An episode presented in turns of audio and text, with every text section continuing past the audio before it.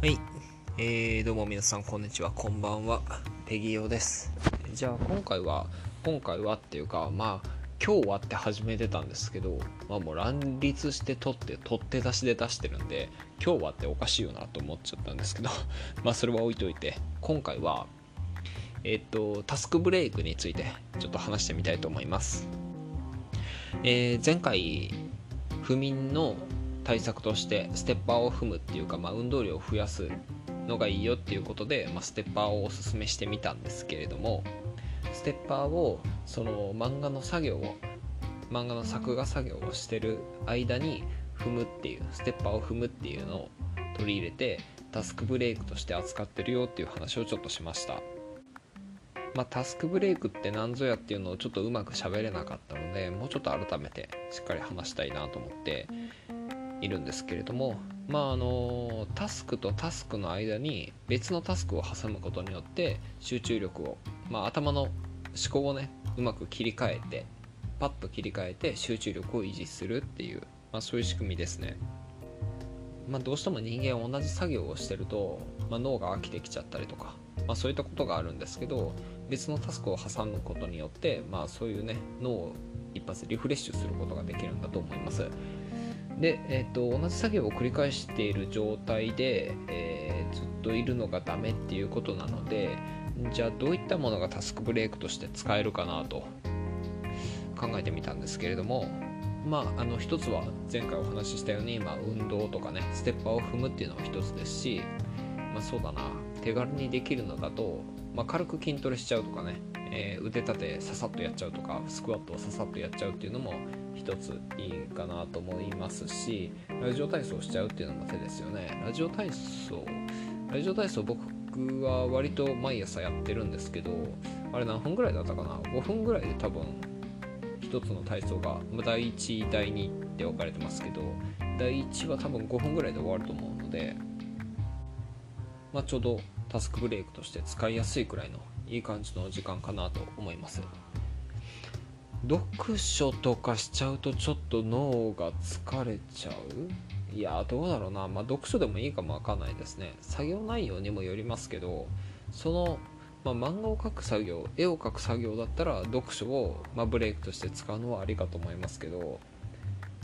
別の仕事をしてる人まあ要は文章を読んだりとか文章を書いたりとかっていう作業の間に読書ってなるとなんかあんまりブレイクした感じはしなさそうですよね。まあ、一番使いやすいので言うとやっぱ掃除かなと。掃除とか家事かなと思います、まあ、家で仕事をしてる人限定になっちゃうかなとは思うんですけど、まあ、ちょっとその溜まってる段ボールをさばいてしまうとか段ボールさばくって通じるのかな。あの方言でも何でもなくてあれですけど、まあ、片付ける段ボールをねえーと、と後ろのガムテープ切って片付けるみたいな畳んじゃうみたいな感じですけどあとまあ皿洗いしちゃうとか洗濯物干しちゃうとかえーと、軽くフロアワイパーをかけるとか掃除機かけるとかそういうのも一つタスクブレイクとしては使えるんじゃないかなと思います。5分間瞑想しちゃうっていうのも手ですよね。瞑想の話はこのチャンネルでしてないですけど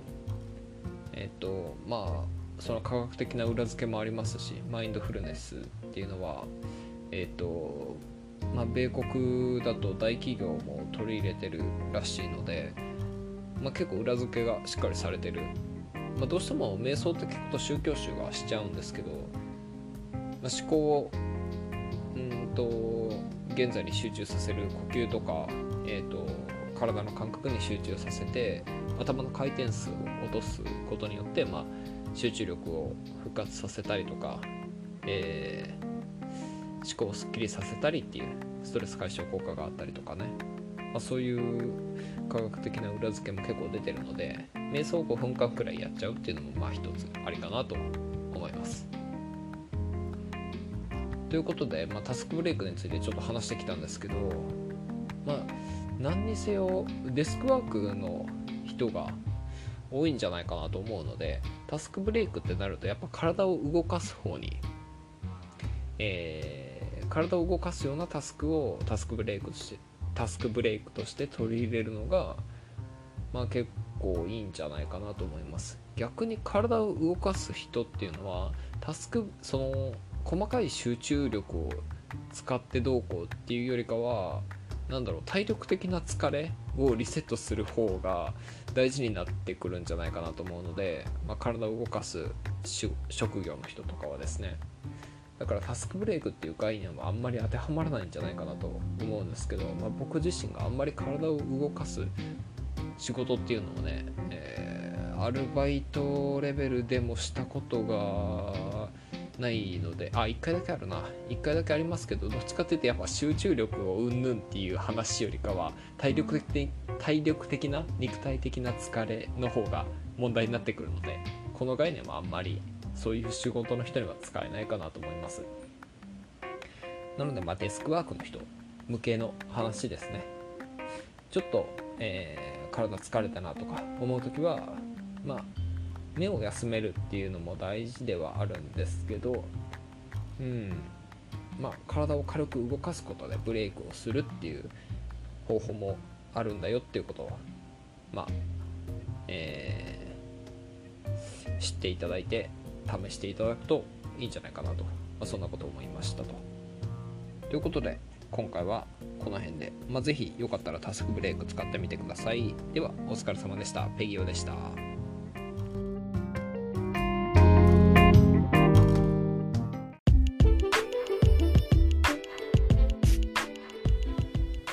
えっと、Twitter のアカウントを作りました。アカウントはペギオ225です。PEGIO225 PEGIO 数字で225です。リプライとかもらえたらトークテーマとして取り上げさせてもらうかもしれません。ちょっと今のところね、まあ、全然動かしてないので、ちゃんと見てないんですけれども、えっと、よろしければ検索してみてください。では、またお疲れ様でした。